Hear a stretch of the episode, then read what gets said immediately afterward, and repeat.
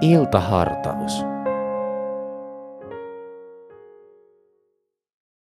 Profeetta Miika, vanhan liiton julistaja, liittää kuninkaan ja vapauttajan tulon nimenomaan Betlehemiin. Miika puhuu synnyttämisestä ja profeetta Jesaja kertoo, että synnyttäjä olisi nuori nainen. Hebreankielisen sanan Alma on katsottu tarkoittavan nimenomaan neitsyttä, eikä vain nuorta naista. Jesaja kertookin hänen aikalaiselleen Israelin kuninkaalle ja sittemmin kaikille ihmisille annettavasta merkistä. Nuoren naisen raskaaksi tuleminen tuskin olisi kovinkaan merkillistä. Lisäksi on huomattava, että myös vanhan testamentin kreikannus Septuaginta kääntää tuon sanan nimenomaan neitsyeksi.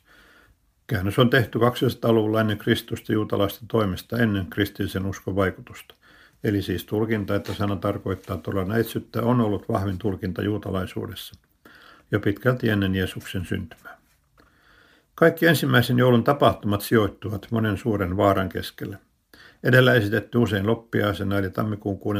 päivänä kirkoissa luettava teksti kertoo näistä todistajista, jotka tulivat kaukaa idästä tuon aikaisen Jerusalemin valtaa pitävien kuningashuoneeseen. Sieltä kulkijoiden matka jatkui kirjanoppineiden antaman neuvon mukaan läheiseen pieneen kylään Betlehemiin. Miikan ennustus kertoo Messiaan syntyvän Betlehemissä. Tämän tiedon juutalaisen lain ja vanhan testamentin tuntijat osasivat kertoa myös silloiselle kuninkaalle Herodekselle. Silti nämä kirjanoppineet eivät itse lähteneet mukaan tuolle matkalle kohti heidän mainitsemaansa paikkakuntaa varmistaakseen, oliko näin todella tapahtunut, oliko suuri hallitsija syntynyt. Emme tiedä, olivatko Betlehemiin tulleet Itämaan tietäjät jollakin tavoin astrologia. Kaikki tähdistä ennustaminen oli juutalaisittain kielletty. Ehkä tietäjien esivanhemmat olivat saaneet perustiedot 500 vuotta aikaisemmin Baabelin vankeudessa olleilta ja osin sinne pysyvästi jääneiltä juutalaisilta. Mooseksen kirjoissa kerrotaan vierasheimoisesta Bileam-nimisestä miehestä, joka 10000 vuotta ennen Jeesuksen syntymää näki Messiasta tarkoittavan tähden nousemisen. Tulijat saattoivat tietenkin itsekin olla taustaltaan juutalaisia. Joka tapauksessa vanhan testamentin ennustuksista oli juutalaisten keskuudessa varmaan puhuttu paikallisten kuullen. Moni juutalaisista jäi aikanaan pysyvästi Babyloniaan. Kaikkea tätä emme voi tarkoin tietää, eikä Matteus pidä näitä näkökulmia keskeisenä kysymyksenä. Itämaan tietäjät olivat perimätiedon mukaan nimenomaan 3 kuningasta. Tietäjien tunnuksena etenkin Keski-Euroopassa on käytetty 3 kuninkaan kruunua. Sieltä kun Ruotsin kuningas Albrecht Mecklenburglainen 1300-luvulla kopioi teeman itselleen Ruotsin vaakun aiheeksi.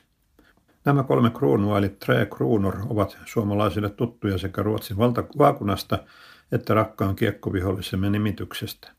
Ei siis varmaankaan ole häpeä joskus hävitä viisaiden miesten edustajille.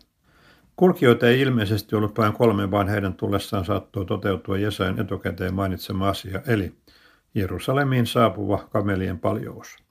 Seurueen kokoa emme kuitenkaan tarkkaan tiedä, emmekä tunne tähden muotoakaan. On usein ajateltu, että se olisi Saturnuksen ja Jupiterin kiertoratojen leikkaus maasta käsin katsottuna, mikä on tietysti hyvin mahdollista varsinkin matkan alkujakson osalta. Jälkikäteen tähtien radoista laskettu niin sanotun konjunktien ajoitus korjaisi Jeesuksen syntymäaikaa useamman vuoden laskettua aikaisemmaksi. Ainakin loppumatka Jerusalemista Betlehemiin lienee paremmin selitettävissä yliluonnollisena ilmiönä ja tapahtumana kuin kaukaisten tähtien ratojen avulla. Puhutaan näet tähdestä, joka pysähtyy tietyn paikan ja rakennuksen kohdalla.